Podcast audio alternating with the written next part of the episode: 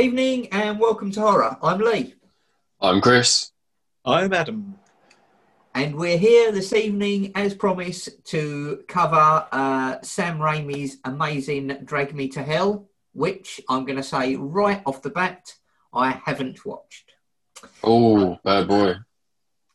I've seen it, but Adam has fainted. Yeah, I've, I've never known the like of which before ever in my life, sir. Well, well, normally I watch it the night before, but I decided this evening I was today I was going to watch it late afternoon, um, and just ahead of the podcast.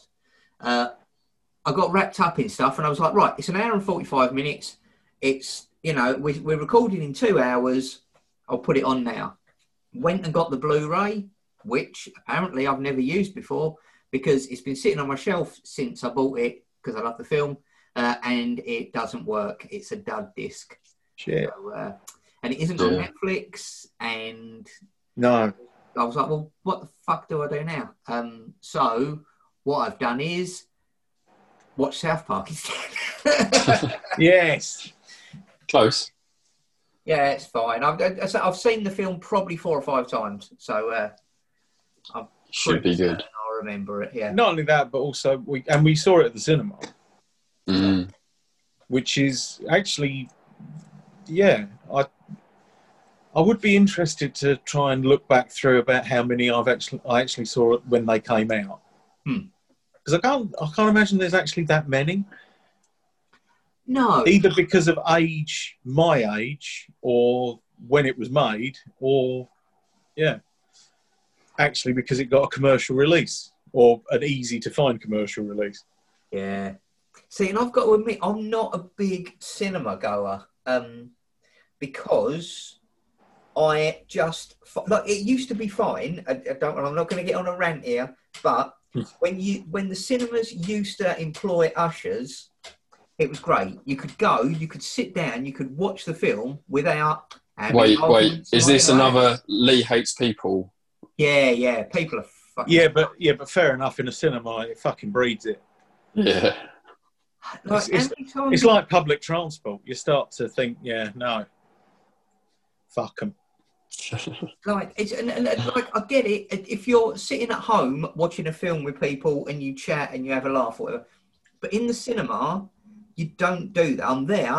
I want to focus on this. I want to pay attention. I don't want to be looking at somebody else's phone because it's glaring. And I don't want to hear their conversation. And I don't want to have to try and focus because they're eating 25 bags of crisps one after the other, like the woman in Deadpool. So this is why you built a cinema room in your house. And Jennifer better be careful. Precisely, yes, exactly, yeah, exactly that. Uh, so yeah, so I, I, I don't go to the cinema. I'm saying it's a shame because I, and that's why I like going to places like the Prince Charles, where it's an audience participation thing. You know, it's a film you've all seen a hundred times before, and you all know the lines, and everyone has a laugh, and it's you know, it's it's an atmosphere. Or you get that other thing that you do get if you go to Prince Charles or like the Curzon and stuff like that, where everyone's there ge- to genuinely see the film. Yeah, exactly. It's it's not a. It was raining Mhm. and we got chucked out of bowling. That's do Yeah. you know what I mean? That's yeah. And that's the problem. It's all people who aren't old enough to socialise in the pubs. So they all just go in the cinema, buy a ticket, and then just go and hang out like we would do in a bar. And it's, yeah, it's just nonsense. Um, yeah.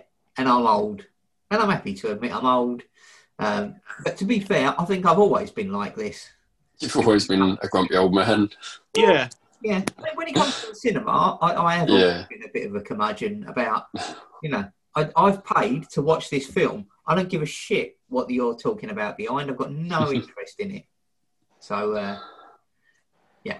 Anyway, And Now, now I don't want to jump ahead, right? But I do need both of you to give me a few details on this film. So I hope your memory kicks in, Lee.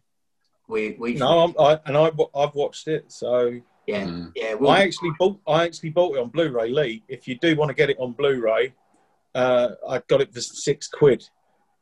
oh God, Yeah, yeah. we're allowed to mention the A word while Jennifer's out of the room. So yeah, six six quid on Amazon. This was on Blu-ray, yeah, I'm And going it's- to buy it. and Um, it's what they describe as the um, the it has the alternate cut, the unseen version, Mm. which is like the unrated version, or if you lived in England, the one you saw in the cinema. It's definitely all there. oh, really? Yeah, it's all That's stuff weird. I remember.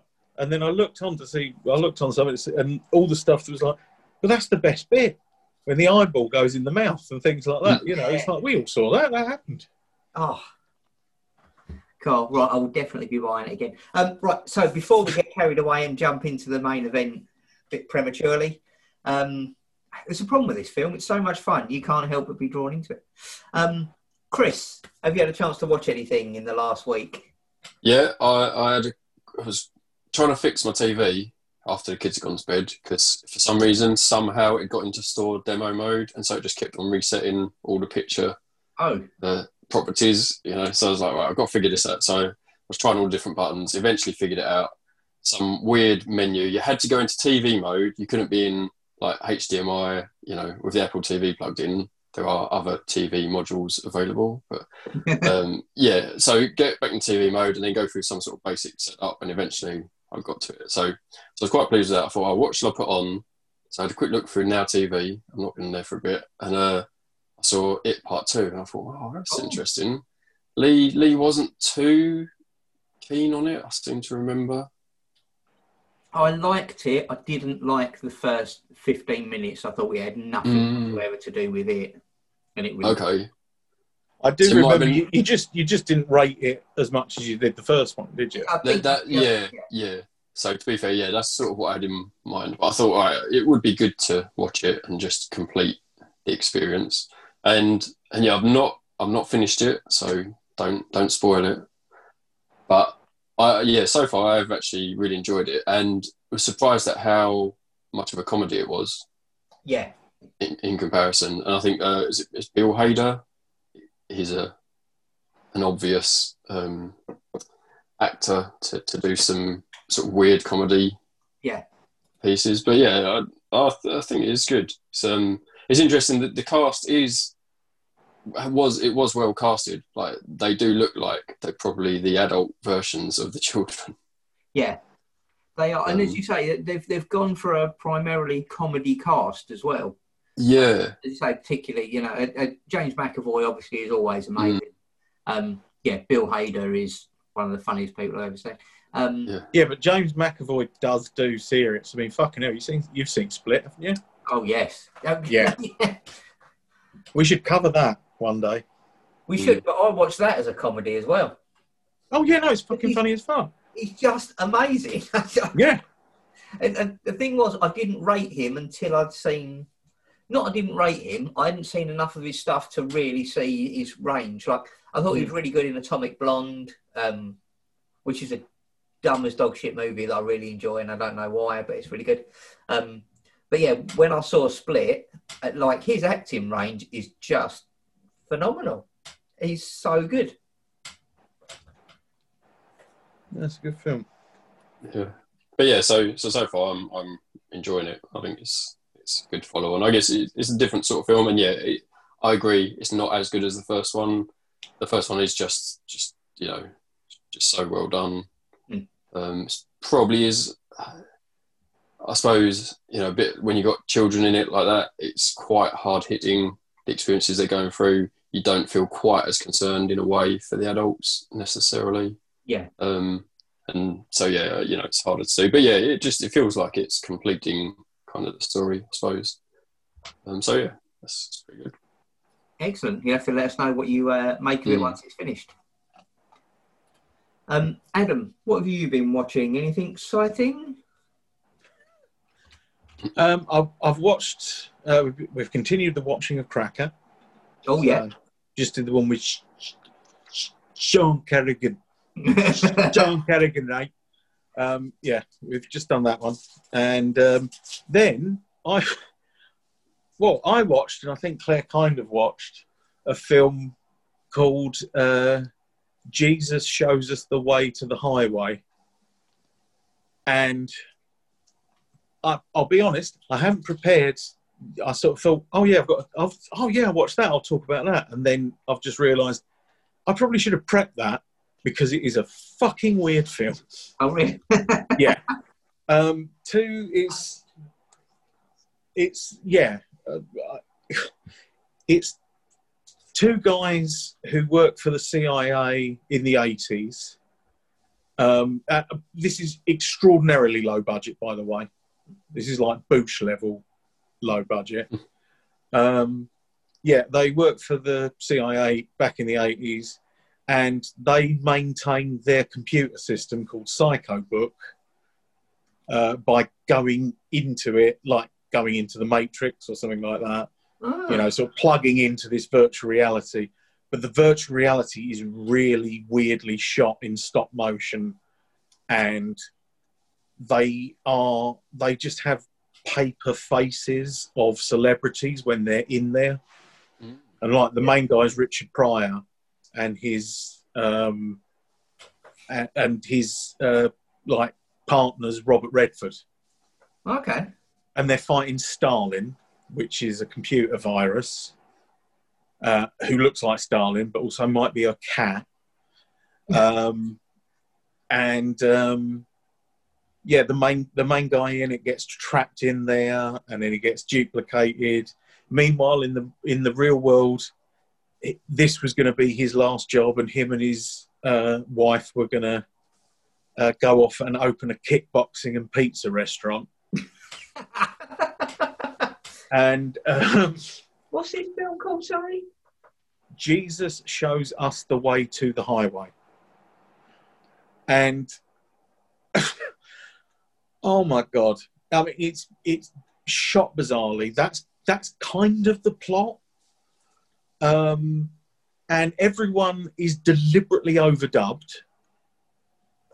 So it looks sort of like some basically kind right, this is how it is in my head it's you know like you get Italian rip-off and like Turkish rip-offs of films like is it the like there's a Turkish Star Wars Yeah, yeah.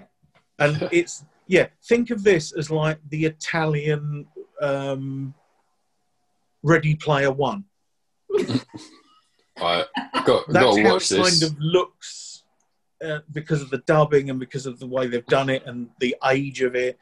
But the weirdest thing is Jesus is in it, and I am convinced the way Jesus is played is because Keanu Reeves is essentially Jesus in the Matrix.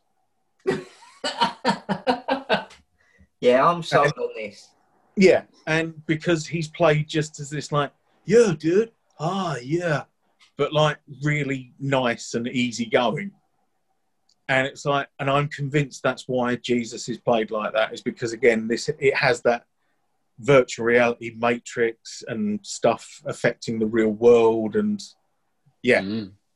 It's it's a proper good one.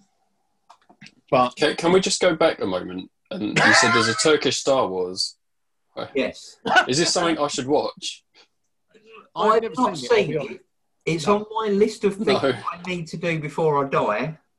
But what? Why? So. Alright, well, I don't know. It sounds like there's two things here I need to watch. This weird Ready Player One. What was it? Um, Jesus. The Americans, as soon as a great film comes out from Japan or yeah, like we did with um, Mm. yeah, when the uh, Norway did let the right one in, and they immediately go right. What we need to do is this in our own language, Yeah. but Yeah. we've got higher production values, so we can Mm. make it better. Okay. The Turkish and Bollywood film studios are kind of the other way, which is this film is Mm. massive. We need to kind of replicate it, In our style. do it, and it's going to cost twenty five grand. Well, yeah. this, yeah, but this was practices because it was this, this was more back in the seventies and eighties, and it was practices because of copyright loopholes and things like that. Mm. So you Right. find like there's a there's the film that in um Britain and the US is called Zombie Flesh Eaters. Hmm. Is actually called Zombie Two, because Dawn of the Dead in Italy is called Zombie. So Mm. in Italy, it was marketed as the sequel to that, even though it had nothing to do with it, like in any way, shape, or form. And I think it's a similar sort of thing. They would kind of, because obviously there was loads of sort of Roger Corman rip-offs of Star Wars. I Hmm. mean, you get like Battlestar Galactica's the TV series version of it, and um, Star Crash. You ever seen Star Crash? I've not. I've bought it. I Oh. haven't got round to watching it yet. And Battle Beyond the Stars.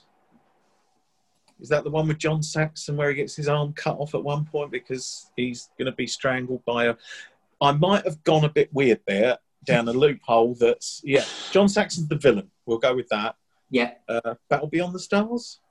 it does. But yeah, familiar. I'm sure. And the Black Hole. Disney's the Black Hole. Yeah, yeah. and it's kind of like it's that same sort of thing because we had loads of rip off Hmm. ones of Hmm. it, so they would rip it off. But it was yeah, the Turkish. Well, I think they just called it Star Wars, and But yeah, it's very, very d- d- cheap and poorly done and and awful by all. But like so much so that they were doing it seriously, but it is a full on comedy and it's well worth watching. So I definitely need right. to see it. Hold on, I've, so I've just searched for Turkish Star Wars and it's come up with Dünyayı Kurtaran Adam. did I? apparently.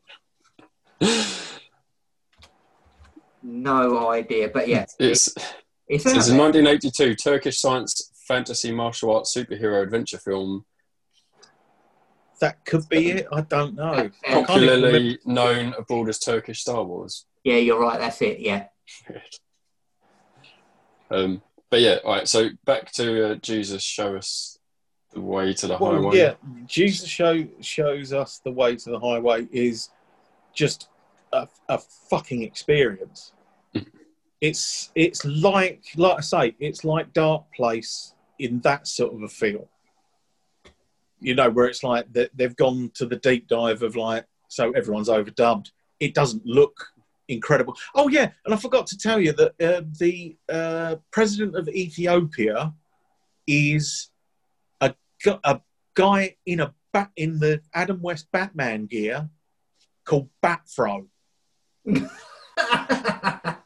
President Batfro, what? and and he likes having his toes sucked, and that is literally all I kind of got, apart from the fact that he's in most of the second half of the film.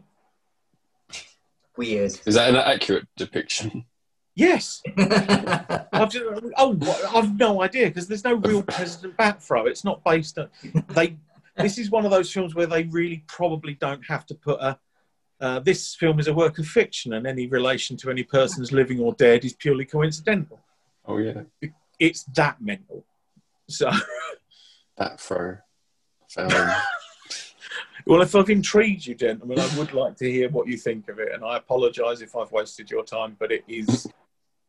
It's something else. I've Yeah. never seen the like of which before ever in my life. I need gonna have to see it. hear what Chris thinks. Oh, there we go. Claire needs to hear what Chris Wait, thinks. so that so that that means she's watched it as well. Yeah, Claire watched it. Oh. Any any words of? Words of wisdom. No, it's just weird. It's just really strange. Hmm.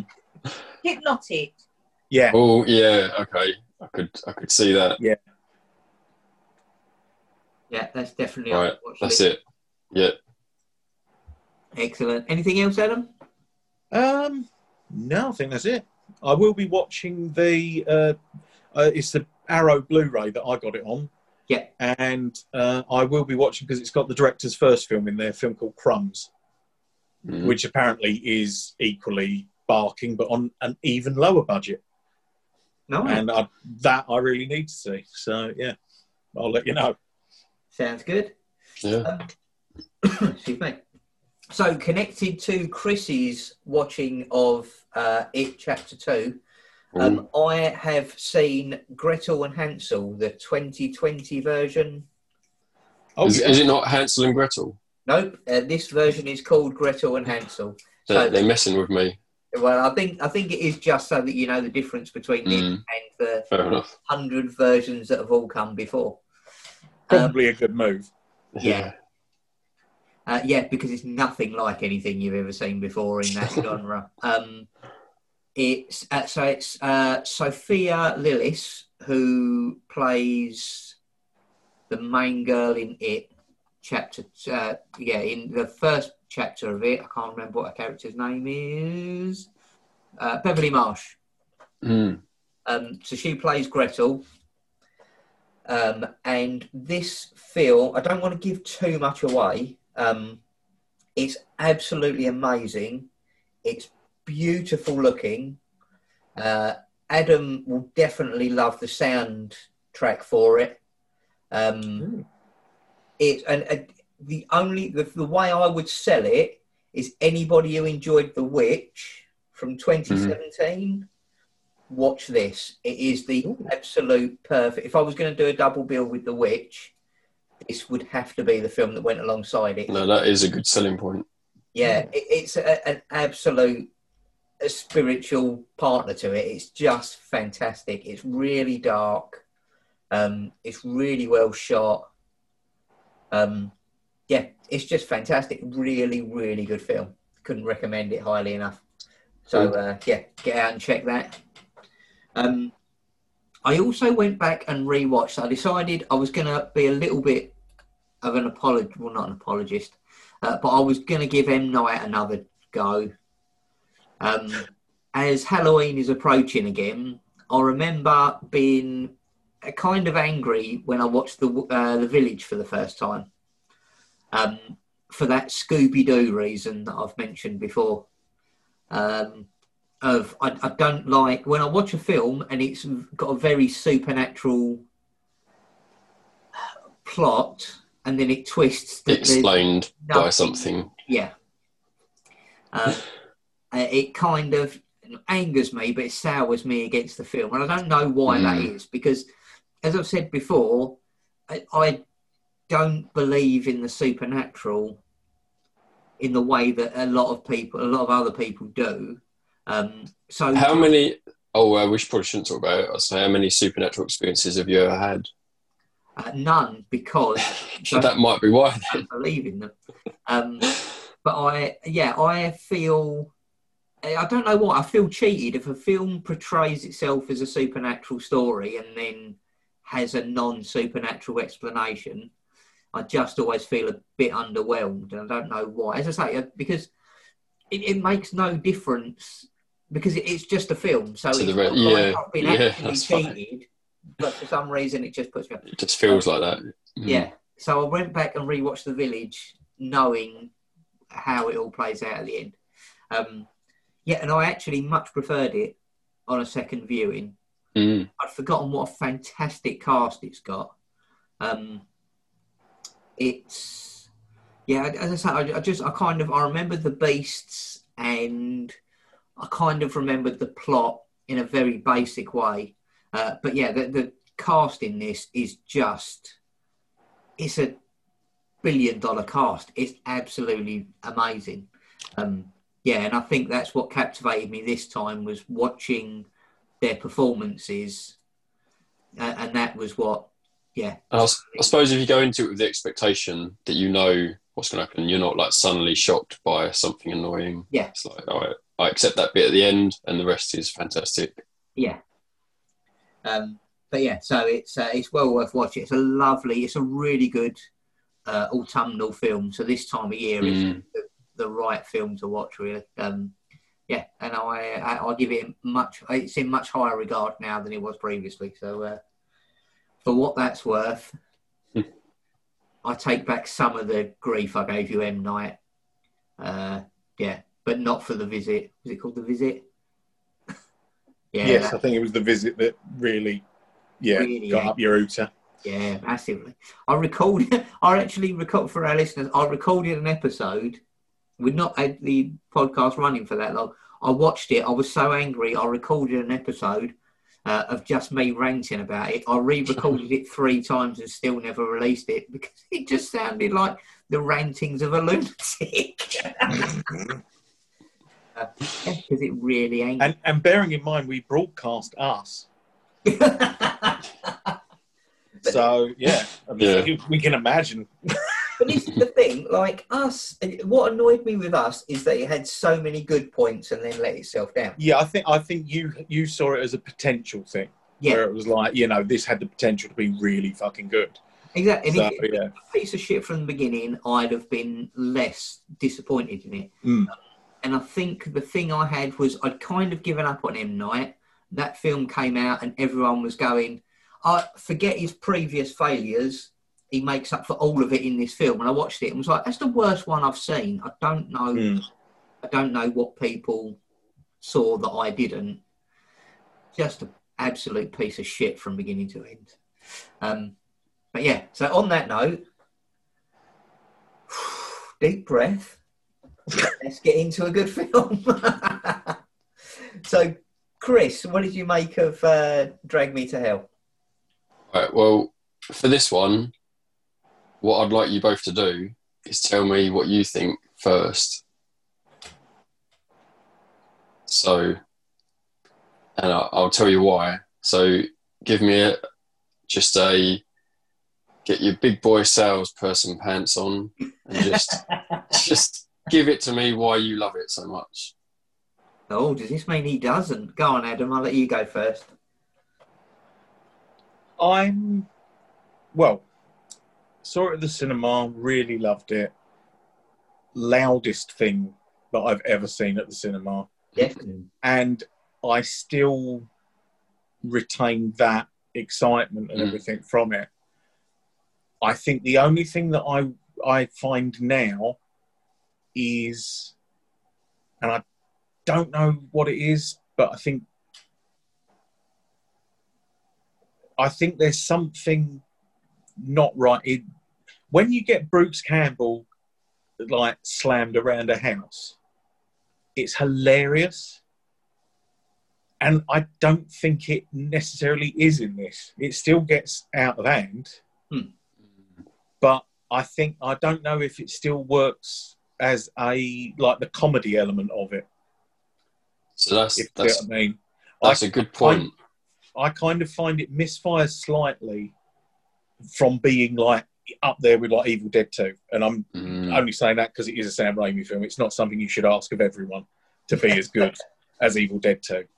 Um, but I think, yeah, and I don't know whether it's just me and sort of like sort of old fashioned where it's like, oh no, it looks like she's really hurt herself there.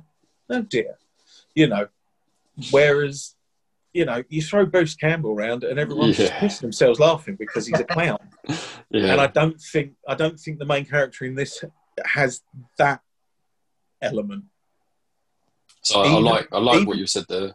Even though she's even though she's very, um, she does lots of stupid fucking things, and you know, but in a everyday way.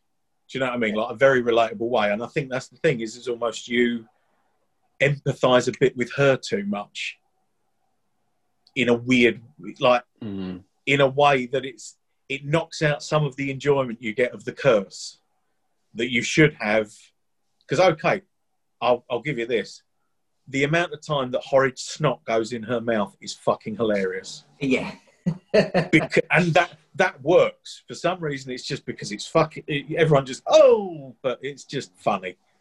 It just really is, and but there's yeah, I don't think it works on that level the whole time. It feels a bit more, uh, a bit more brutal than it should. Mm. Maybe I don't know, but it works with the tone of the film because when you get to the end, the tone of the film is Ooh, what? Ooh.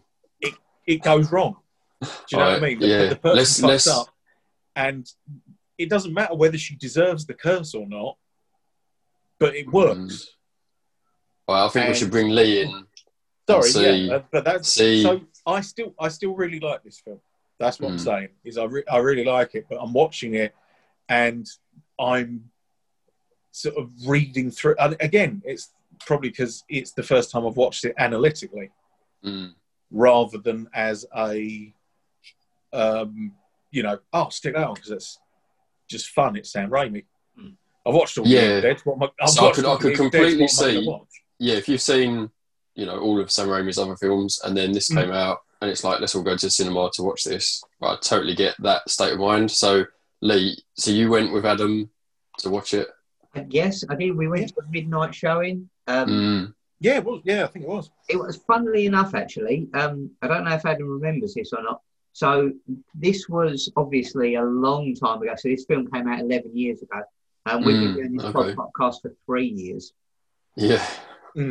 Initially, we're going to do another podcast, a horror one, back in 2009. And we, we recorded a test episode and nothing ever came of it. And that test episode was recorded at my house before we went to the midnight showing and Drag Me to Hell.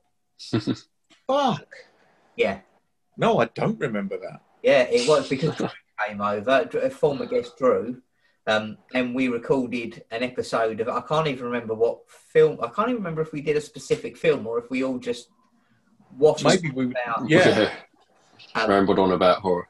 Yeah. Yeah, so I I went and saw this uh, that evening, as I say, and I've seen it several times since. Uh, I didn't watch it this evening, so I didn't watch it with that analytical uh, mind, Mm. perhaps.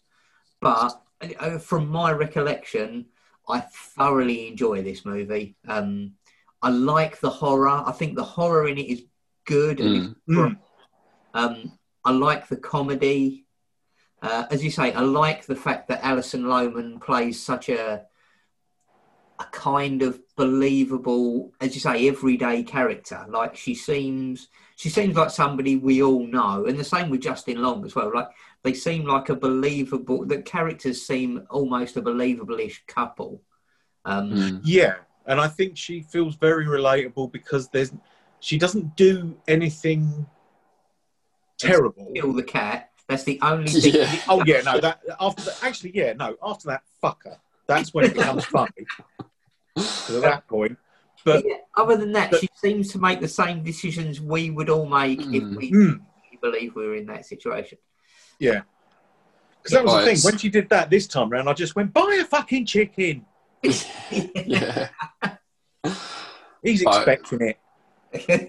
Maybe by that point she's going a little bit loopy. You know, Mm. possibly. Same. I've not been in her position exactly, so I can't say. But I, no, so taking what you both said, I think that fits completely. I think if I'd gone to see this when it had come out at the cinema, that would have been a great experience. I think um, I struggled throughout with the. It wasn't quite funny for some reason up until the grave digging scene, and then Mm. I, I've, I don't know what it was, but I felt quite different towards it. And it's like, okay, this feels funnier now for some reason. I don't know Is if it it was I was just getting used to it. manic? Yeah, it could be. It's just it's gone so far, and it's just Mm. now getting silly. Whereas before that, it was like it's, it's it seems like it should be more serious, but there's definitely humour in it.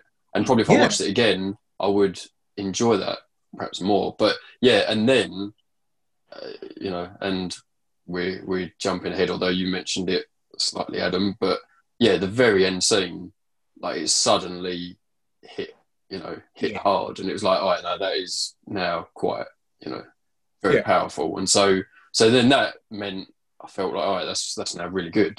Yeah, but it is it'd be interesting to watch it again and see how, it. Be- like you say, with Bruce Campbell, it is quite a different. Like the the comedy is, I suppose, much more obvious. I would say yeah. I wonder if it is because of how relatable she is. it might be. Yeah, it Have just they it- made this? Whereas, like, like I say, um, Ash is very clownish, or certainly from Evil Yeah. Dead Two onwards, Mm. and you know, he's kind of a heightened character. Hmm. Whereas actually, maybe they Yeah, more- did too well in sort of kitchen sinking the, the couple. But that's why I could see at the Mm. cinema with you know a, few friends there. It's like there's a bit of a different feel to it. I think. Whereas Well, it's just yeah, definitely a group sitting on my own watching think, it, yeah. it felt a bit like just a bit brutal and yeah. Um, and then the uh, the dinner scene was was it was funny, but again so awkward. yeah, super. I was like, oh, really, yeah, really brutally. I mean, I mean that's the thing is social anxiety is Yeah. the most horrible bit of this film. it's but and, no, it I- includes, I and it obviously includes a cat stabbing. You know, So you know, yeah. But as you say, But no, so I think it's Yeah. one of the. I think because, and, and possibly because Adam and I are so much more au fait with Sam Raimi's mm, yeah, Mm. horror feel. So the Evil Dead films, as you say, because they're Bruce Campbell, certainly had that. So I think we went in a attuned. yeah, to already, ready, yeah. Yeah. I think that So would help When you start hitting an old woman in the face with a stapler in the back of a car, Yeah, that that's fucking hilarious. hilarious. Yeah. Whereas if you're that, not, again, that bit works, and I wonder maybe it's because you don't have that protagonist because it's invisible forces doing it. mm, Whereas, you know, I mean, okay, you don't want to. Do you want like a creepy old woman throughout the film? Probably not.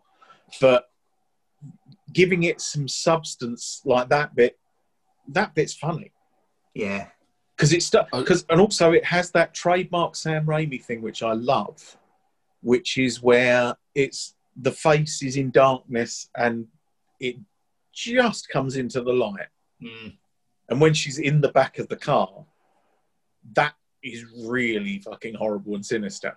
yeah, And then she just gradually comes, like her, her face gradually comes into the light, Mm. and then you attack someone with a stapler and a ruler, and it's yeah. But that's it. But so, right, so I didn't. I know you had mentioned it, but I hadn't realised when watching it that it's Sam Raimi who had done that. So I totally did not realise whether it was going to be funny or not. Yeah. So I was completely just trying to, and it was like, I'm sure this is kind of funny, but it's also not. And so I I just felt very, I was on such a, you know, knife edge of how am I meant to be feeling about this Mm. for some reason, and I just could not fully sort of choose one or the other. See, And it- funny you say that because one of the things that annoyed me, and I pointed out to Jennifer, um, Mm. on the Blu-ray cover, it says from Sam Raimi, the man who brought us this, this the uh, Spider-Man movies, and I was like, Yeah, that, Uh, got that's nothing to do. with Weird. Evil. Yeah. This is an Evil Dead movie. But yeah. you've got to. Rem- yeah, but that's the thing, and I wonder if that's why this failed because, yeah. well, not failed, but like If- failed people in were thinking- of its um, s- success amongst fans, not necessarily its box office success. Mm. Um, it's certainly, you know, because it, it wasn't a massive hit as I remember, or anything Mm. like that. It was just, I think it just did well, you know. Yeah. But, um, yeah. So obviously, he by then he'd done the Spider-Man movies. Mm. And so it's a different audience going in because it's the people who are fans of Sam Raimi because of Spider Man who maybe haven't gone back and found Mm. Evil Dead. Yeah.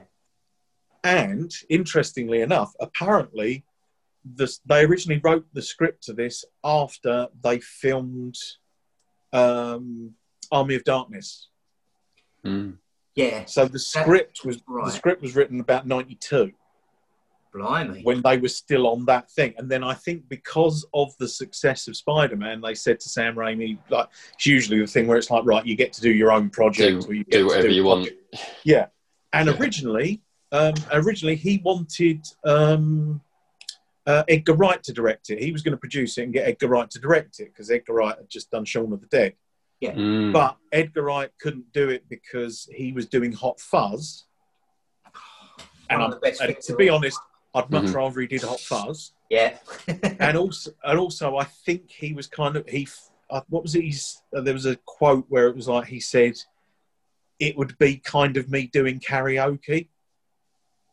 And I suppose if you gave "Drag Me to Hell" as a script to Edgar Wright, you probably would get, you know, you would get a Sam Raimi Right, movie. Trying to do Sam Raimi. Hmm. Yeah, yeah. Yeah, because it's all there. You know, it's all the stuff that that's how Sam Raimi writes. So, yeah. So originally that that's so that's how it, and then it ended up being Sam Raimi directing it. Yeah. Because uh, Edgar Wright turned it down, and Mm. th- this also as a thing, um, Lee. There's what's what's that film that the um, oh roller derby film you like? Whip it. Whip it with what is it? Drew Barrymore, isn't it? Yeah, yeah. Yeah, um, and uh, Ellen Page was originally going to play Christine in this, Oh, really? Mm. but dropped out to do Whip It. Oh, okay. Um, so I'm guessing. I- I- Yeah. It's a fantastic film uh, because I like roller derby, so that could have a bit of a slant on it. Um, but yeah, I mean that, that's another film with a really good cast. Um, but yeah, I can totally see Ellen Page playing this. But yes. I think Alison Lohman is. Uh, Oh, I'm not taking away Mm. from her at all. I think she's really good. But like I say, I think she's just really good at getting you on her side in a weird way. So it's like, Yeah. And the same with Justin Long. I know a lot of people have a problem with Justin Long and find him a little bit vanilla as an actor. Um, but I think for this role, he was perfectly cast. I think he was, Yeah, yeah, I thought he was good. Yeah. needed. Yeah. And I think also it's a, it's kind of it's a bit of a thankless character, Mm. but also it is strange because you don't usually get with this sort of a thing where he then get he is the only person who now has the proof that she was right Yeah. or Mm. uh, has has the knowledge that she was right. It wasn't a psychotic episode. It wasn't because she was had PTSD because of the Mm. attack from the old lady. Yeah, no, it was Yeah. a curse. Yeah, and I mean, I think also they get some bits. They get the, the, the clownish element right, like when she goes to the house and Mrs. Ganusha died, Mm. and she's laid out, and then she trips over and oh, no. knocks the corpse over on All the herself. gear goes in her mouth again. Yeah, and it's just, but that is just fucking funny, Yeah. and it's done really well. But but I don't know what it is, and there's just something with the actual sort of elemental attacks that just don't come off as funny. Yeah. And I think that's that's where it's it, that's the where the humour drops weirdly, which is a shame. But I mean, it's still in the in the main, it's still a fucking great film. Yeah. It's just yeah, there's just certain bits where it's now like sort of oh that's it just doesn't have quite that feel.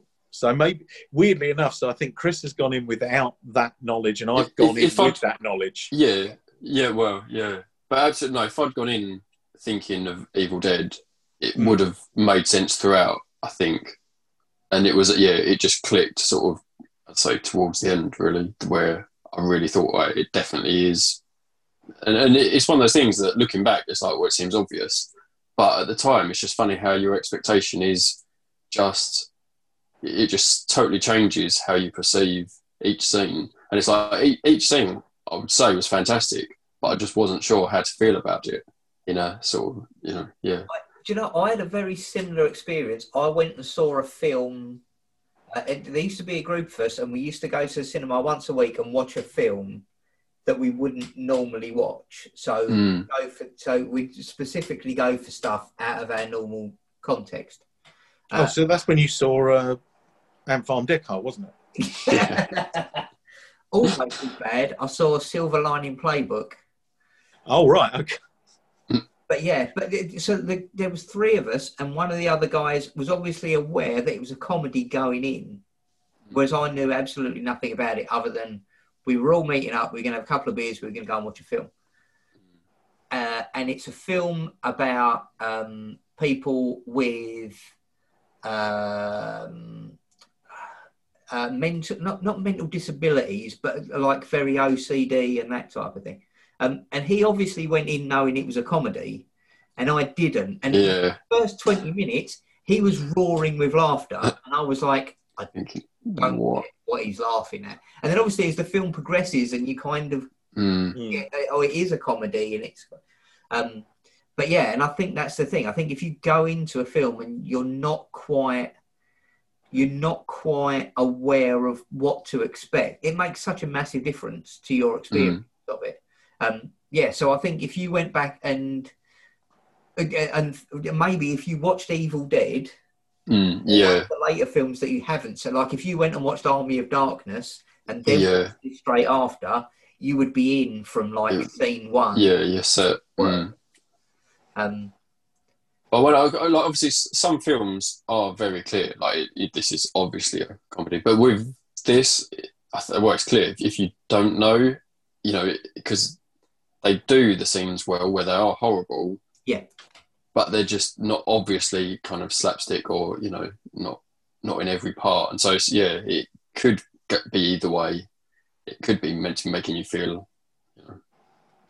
Well, it's a bit like, like you know, like we say with Shaun of the Dead and stuff like that, where Mm. the, the horror is horror. Like Yeah, yeah, they're not those zombies aren't made up for a comedy film. They Yeah. are horror zombies.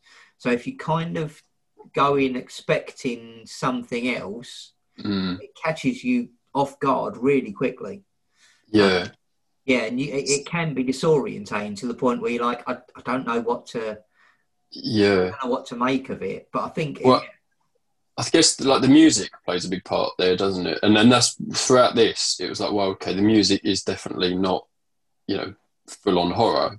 Right? And in fact, I think it was the grave digging scene that made me think of Beetlejuice.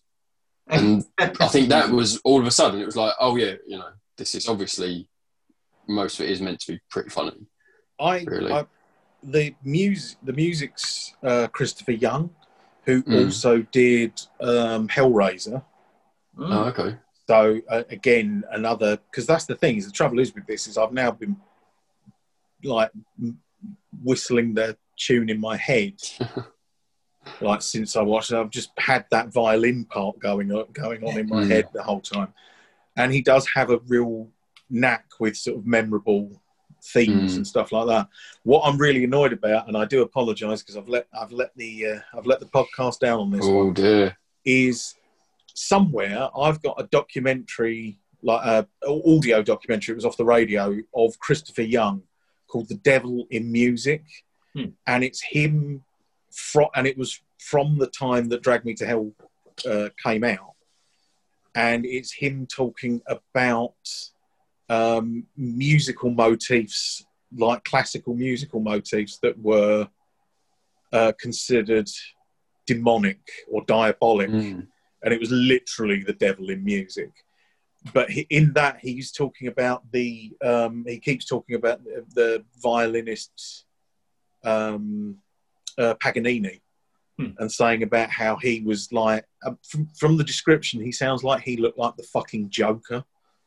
but more to the point that he was considered like his music was considered blasphemous and demonic and stuff like that and there were lots of supernatural rumors around him about his ability and things like that Al- almost like the sort of the blues man selling his soul at the crossroads kind of Yeah. thing in Mm. return for his unearthly abilities. Um, and like I say, this was from around the time this came out, so I'm sure that there would have been a promo element of this documentary coming out. Uh, and I wish I had listened to it because I'm sure he would have had some fascinating insights about uh, the uh, uh, the the sort of musical the stuff that he's put in this. Hmm. Because again, Yeah. where he played some Paganini, and it is very much that sort of very like very intense Mm. stuff.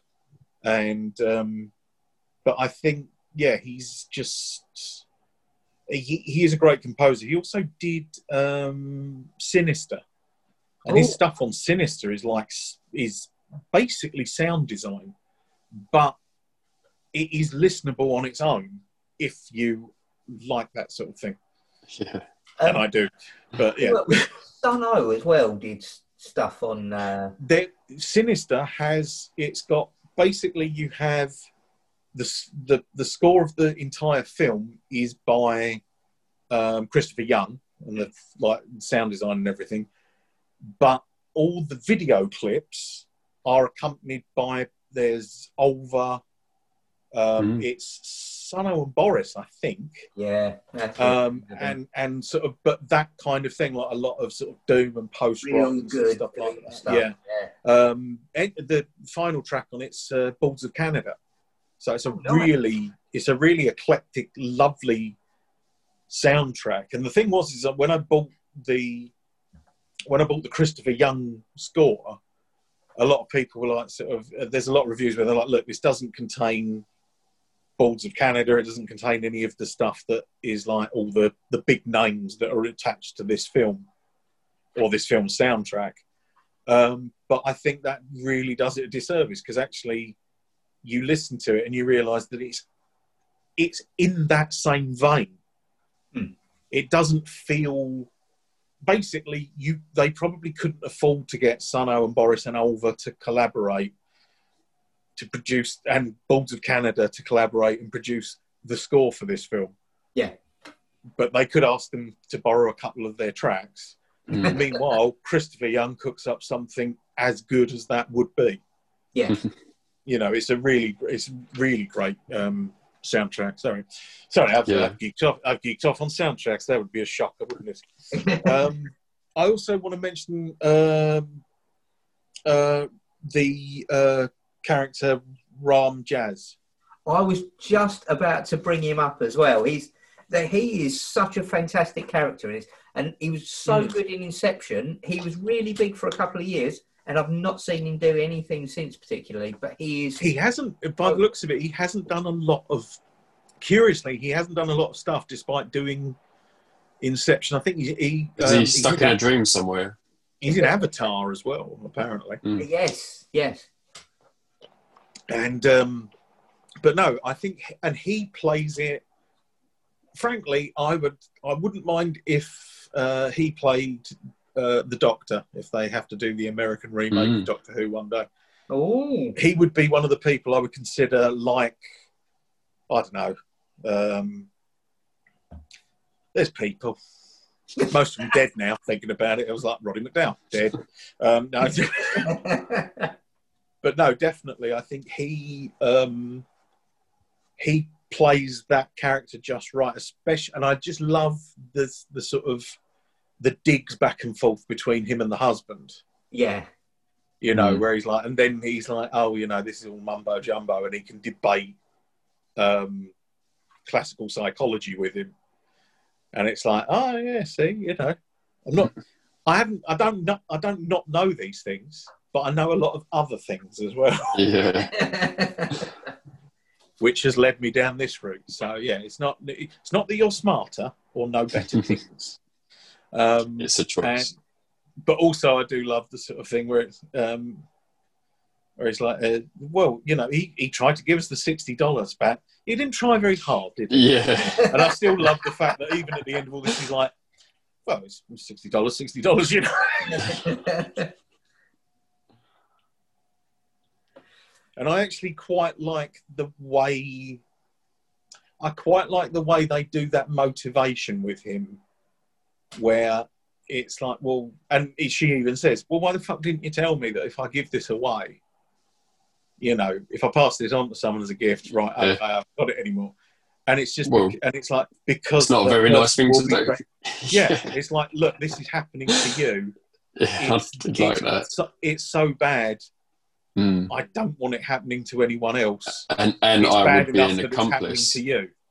Yeah. You know, and it's sort of yeah, Yeah, that- that was good. Yeah, I just I found this. I, I think because I went in in the right frame of mind. As I say, uh, because we saw it. Um, uh, Adam hadn't because he'd been driving, but it was a midnight screening, so I'd had a few drinks and Mm. Obviously a massive Sam Raimi fan. So I think Yeah. I went in the right frame of mind. Yeah, and this film just gave me everything. And excuse me, um, and the jump scares as well. I think They, they was yeah, no, they were good. I think they can be such a cheap tool, but in the right people's hands, they're fantastic. The Claire, Claire did mention about that. She said it was probably the most scary thing that she'd seen. Mm. Okay. And the thing that she highlighted was that although you do, although that is a jump scare, especially if it's because obviously the, the volume is fucking you know astronomical, but um, yeah, she but she said it's also that thing where you kind of almost half glimpse something. Mm. You know, there'll be almost a face or almost a hand manifested, and it's kind of yeah that that is more that's more disconcerting than just the mere noise yeah, Yeah. because it's like important thing we're not going to show it to you what what you know that is more scary because it's yeah Mhm. you, that feeling of you don't know what that was so but then it does. It also does the opposite, which I like as well. So it does play that very well. But then it has the, you know, the um, when they do the seance and the goat suddenly comes to life and Mm. starts Yeah. dancing around. Yeah. Like that, that's on screen for a long time, and it's really ludicrous Mm. and funny, but it's still got a, because of the way it moves, it's got a really sinister edge. So it's So, yeah. got that really, it is that really Evil Dead thing of you know Mhm. the moose head coming to life on the wall. Yeah. It's funny, but there's something sinister about it at the same Mm. time. Like it's creepy as fuck. See, see, I think this is what what Sam Raimi's sort of pantheon, if you want to call it that. Mm. You know, Sam Raimi's take on demon, demonology and stuff like that is very. They really are playful, pestering, like childish. yeah, You Yeah. know, really. But right, right up until the end, though. but it's always that sort of thing of and so yeah it's like the goat's head is hilarious but also Mm. disturbing and it's like you say the bit where the um the nephew's possessed and he's doing the dancing and that is very sort of but it's this sort of yeah really it's like sort of it's childlike yeah. not childish, or, or Mm. the other way around. I'm not sure. Yeah, it's something like that. and um, yeah, uh, so I think his again, that's the sort of thing where it's like you have these very playful. But that's the the counterpoint that he does very well, actually, and it is the fact that it's like these these creatures are mischievous and playful, and it's a game yeah. For them. Well, yeah, for them, you yeah, are would be. tormented Yeah. and torn apart. Yeah. Um, yeah, it's uh, and- and again, uh, Sam Raimi. I think Sa- Sam Raimi has got a style that he's got down to a T, but he's had it since his first movie. Like Yeah. he didn't, he didn't take a while to find his pace. It's something he's always had, and it's been solid all the way through. Um, yeah, and I think once you get where he's coming from, but it is funny that, as you say, you kind of pick up on that sense of humour and everything really early on with uh, Hmm. with Evil Dead. Whereas, yeah, with this, maybe you kind of need to know him more to get. But I think because the horror is more, I think the horror is is less in Evil Dead, whereas this, the creepy elements and the scary elements in this are much more than they are in Evil Dead, which possibly is why the comedy doesn't hit quite so quite so well because it's a further contrast. I think it's like when you watch Evil Dead 2 and then watch Evil Dead. Because in Evil Dead, all the sort of, a lot, you know, the it's played straighter. But you still, get, when once you've seen Evil Dead 2, you can't help but go back and find all the and gore see the hilarious. first one fun. Yeah. So that I think that would Like- be. Like the Yeah. pencil in the foot and things like Mm. that. Oh, yeah, Yeah, that's it. That, that could be seen either way. Yeah. Really. Yeah. Well, the the term I the term I ended up coming up with, the term I ended up with, sort of when talking to Claire about it, was um, slapstick horror yeah. Yeah. Oh, or yeah, slapstick. perfectly Certainly, slapstick accurate. violence, but it's it's cartoonish. Mm. It's like Rik and Ade or something like that. It's a lot of, you know, punched in the balls and sort of. Although I think, yeah. I guess the effects that they use in Evil Bogies are Dead sick and stuff. and, and Evil Dead 2 were slightly more oh, like it's not really over the top, but in this they looked it looked I'd say sort of more real, but I guess it was, more detailed perhaps. Yeah, maybe maybe it is something that they just went at it too well, Mm. sort of too hard or something like that. Yeah. well, I mean, he's got a massive budget behind him now. I mean, this film must Yeah, cost yeah. absolute fortune. Um, yeah, compared to Evil Dead, which he made on money he borrowed from local companies. Um, Mm. Estimated budget is thirty million for this.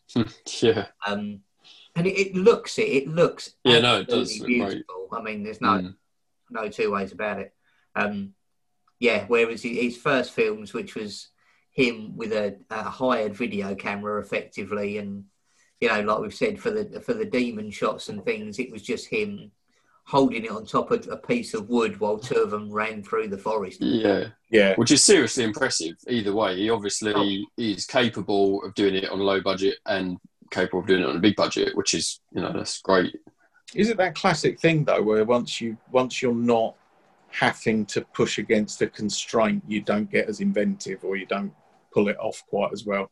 Yeah, It's like it's like when it's like when sort of like really lo-fi electronic bands suddenly have a budget and they've bought all the keyboards under the sun and it's like this is a bit shit now yeah.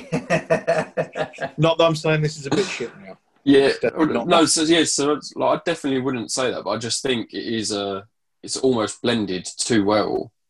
That's, Yeah. like it's just it's just less obvious, or you know, it is if you don't know the backstory. Like if, if I absolutely, from what you both said, if I went saw it in the cinema, um, you know, big, loud, big screen, and everyone around having fun, like that would seriously work for this. So that's that's my ultimate recommendation is if you watch it, try and do that. this is this is a film to watch with friends. This is a yeah, yeah, like this is a, a film night- to watch with all your sam raimi fans. Yeah. yeah, no, All your- absolutely, all your evil dead buddies are drag me to hell but it's sam raimi. Yeah, It's- yeah that's it. But now knowing that, I say I didn't realise that until really just before we came on here, and then it was like, okay, yeah, that totally makes sense. Yeah.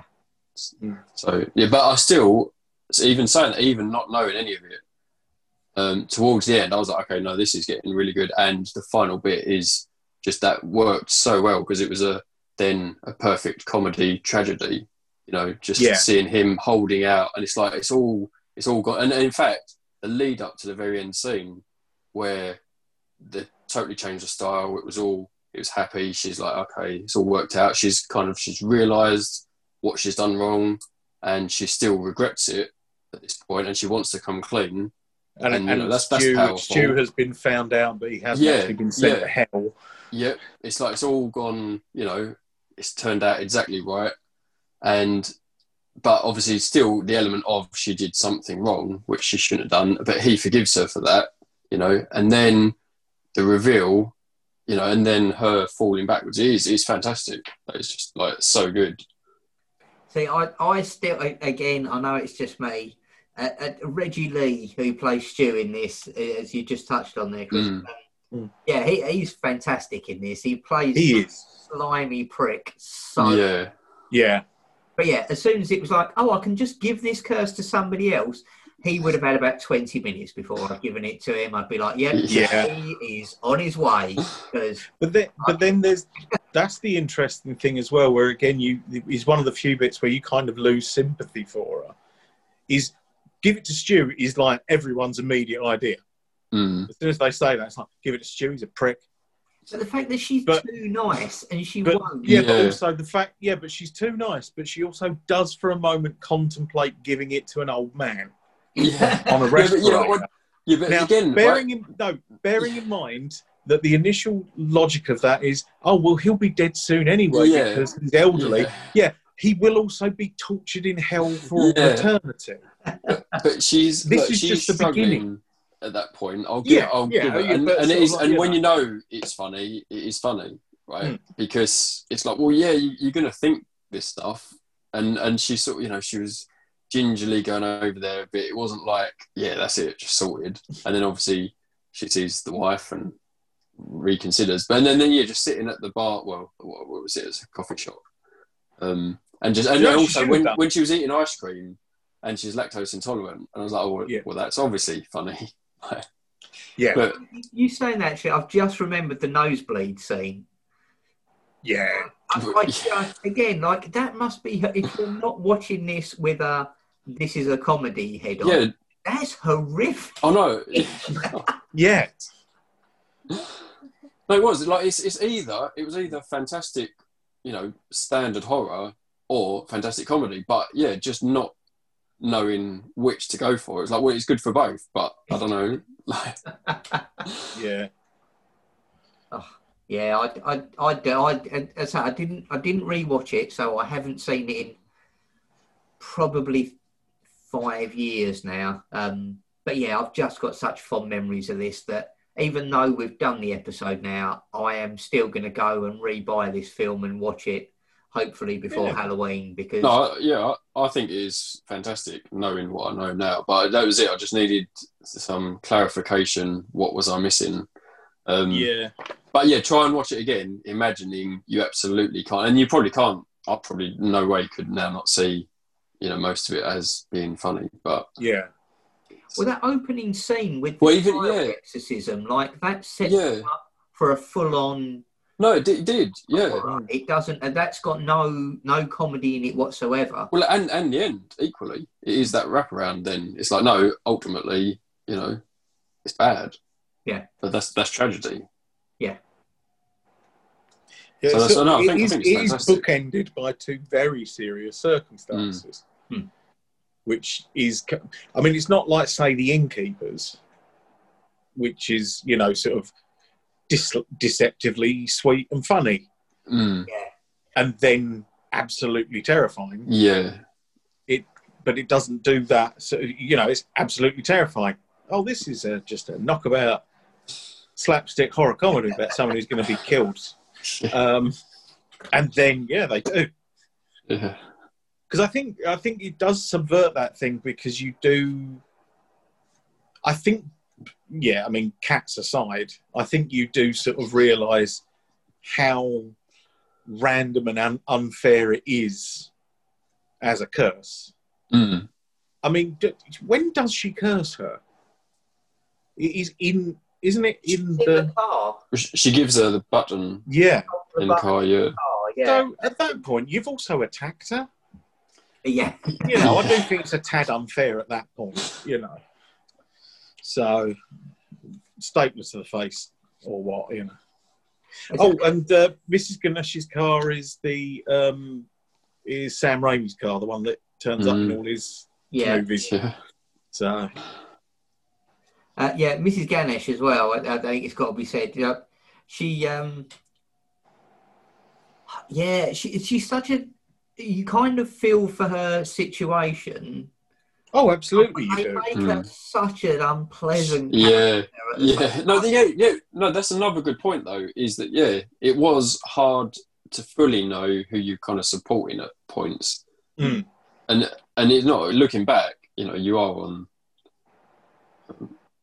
Like, yeah, I don't know. It is it is funny just the way the, the scene played out with her in the bank. I wonder, did Sam Raimi get turned down for a loan?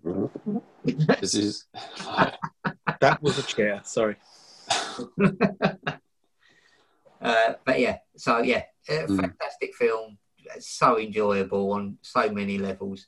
Um, But yeah, watch it on a big screen, loud, with your mates.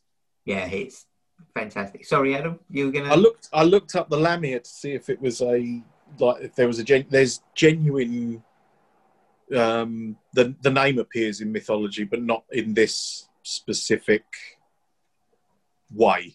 Hmm. If you see what I mean, there's like a, a there's a, a a Lamia in Greek mythology who is a woman who is seduced by Zeus, but Hera, like Zeus's wife, gets uh, annoyed and makes her kill her children and then prevents her from sleeping so that she can't um, so she can't stop grieving for them at any point. Is, Wow. is this another comedy? yeah yeah. Zeus. Yeah. How about this though? Zeus blessed fella that he is you know always always comes up with the child support and everything yeah. He gives her the gift of being able to take her eyeballs out. Um, and she becomes a uh, sort of possibly serpentine creature that eats children He, he Um, sounds slightly better than Boris Johnson, but not a lot. only, only just, only just. And then the Lamia does end up in in Greek folklore, um, and is basically the bogeyman. It's a, Ah. you know, it's get your children to behave, otherwise the Lamia eats you. Oh, okay. Because it's meant to eat, it eats children alive, but it's also they keep describing it in serpentine terms. So uh, sometimes it looks a bit like Medusa in Clash of the Titans. Hmm. So that sort of half woman, half snake sort of look, and sometimes with snakes for hair and stuff like that. Um, and there's there's in Basque mythology there are lamia which are like sirens who live near rivers, who look like beautiful women except they have duck's feet. Ugh. Uh, and as they comb their hair with their gold combs, if sunlight hits it, a rainbow is produced, and that's where rainbows come from. Is from the lamia cutting, uh, combing their hair. And in Slavic mythology, it's like a big dragon with webbed wings, claws, and three to nine heads. Uh, and it lives at the bottom of lakes and has the power to remove a population's water supply. So you know, which which is genuinely vital, you know. and uh, you have to do human sacrifices to the lamia to uh, get uh, get the water back. But and it's a thing that seems to be because of the Gorgon connection, Hmm. the fact the lamia sort of seems to get mixed up with Gorgons. In also in Greek mythology, there are the Furies, or the Erinyes, um, who are underworld gods of vengeance, who appear as old women uh, or crones, oft sometimes depicted as three sisters. So again, like the Gorgons. Hmm. Um, variously described as having snakes for hair, dogs' heads, or bat wings. They carry brass-studded scourges, and get this: their task is to hear complaints brought by mortals against the insolence of the young to the aged, of children to parents, of hosts to guests, and of householders to city council or city councils to suppliants, and to punish such crimes by hounding culprits relentlessly and then taking them to the underworld, Nice. We need more of that. which seems to be the I think that's the Lamia, and it's got sort of entangled with Gorgon mythology and Yeah. then gone out the other way with the Furies. So I Mm. think that's I can sort of what is they- kind of They just of. need to add to that people who talk in cinemas, and uh, I will 100% be sacrificing shit to Lamia. I think is the. Do you uh, know what? Do you know what? People who talk in cinemas, eternal damnation is too good for them. Yeah, I agree. We shall keep them at the very centre of hell in the frozen lake in which Satan is suspended, and he can forever chew their entrails as he does with um, Judas and Julius Caesar. Yes, I am Or was it Brutus? One of them. another Brutus, I think. character. Traitors, basically. Yeah. I'm absolutely behind that. Um, cool, excellent. Right, so uh, yeah, uh, What- I, it's What's a, next? yeah. I'd say it's a shame you didn't enjoy it as much as I hoped you might, Chris. But yeah, I think it's one to go back to. Wait, wait. That says you didn't hear everything I said. No, no, I got, I got that you enjoyed it at the end, but Mm. yeah, I'd have, yeah, I'd have wished that you'd enjoyed it from the beginning. from the start. Well, You can go back and rewatch it and enjoy it again. yeah, Um, As we all can. yeah. So I've got that to look forward to. So it's even better than it could have been. Um, so, on your question, Adam, you both may have noticed I've been rifling through my notepad for the last half of the show um, Yes. On the, the matter of what is the next film. Uh, I've got all of the films written down that we're going to be covering, but I seem to have lost the one that tells us in what order we are doing them. So, if you don't know, Adam, or you don't, Uh, I don't know, oh, but just as a thought, is Sinister on that list? It is, and I was about to say, as we discuss Sinister, shall, shall we just do that as the next film? Uh, Yeah. That's a mate. nice connection. It's a, Is it's a is Sinister a Young double comedy? bill. Sorry, Chris? Is Sinister a comedy? No. No, Right, not not comedy. definitely Yes. not. comedy. This is, um, as I've said, I don't, I don't really get scared by films, which is a shame, and I wish that I did.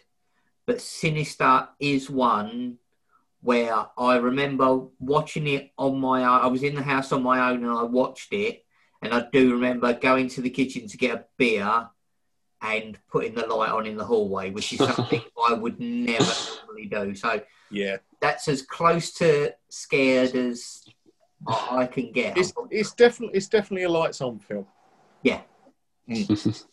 So I watched it on my own in the dark, but I did have to put the light on to go and get more beer halfway through. Um, See, and again, because it was because it was such a mainstream film, I expected very little from it and was totally blown away by how powerful this film is. mm, okay. Uh, so And I, I, I because it because it was part of that staple, uh, uh, sorry, stable, staple, bloody drag me to hell again. Um, because it was from that stable of stuff like Paranormal Activity, Insidious, and so, so I thought it was just another one on the production line. yeah, yeah, I And did. actually, and actually, funnily enough, I think you mentioned a friend of the show, Drew, a former guest, Drew. I believe it was Drew who got me Sinister for Christmas, and I watched it, and I was fucking brilliant. yeah, Mm, it's um not wishing to give too much away. It's one of the you don't very often get a, a, a, character that's like an evil character in a film that stands out in the way that Pinhead and Freddy Krueger and stuff do. But I, I think the the big bad in this film is one that that does stick with you. Um, and I know this. It's a it's a very memorable, but it's also a very memorable mo. yes, And Yeah, and. I kind of, and I've not. I'll I'll say now, I've never seen part two. I don't know if there's even any more than that. I think there's only two. I've never seen part two, and I've kind of not wanted to because of how.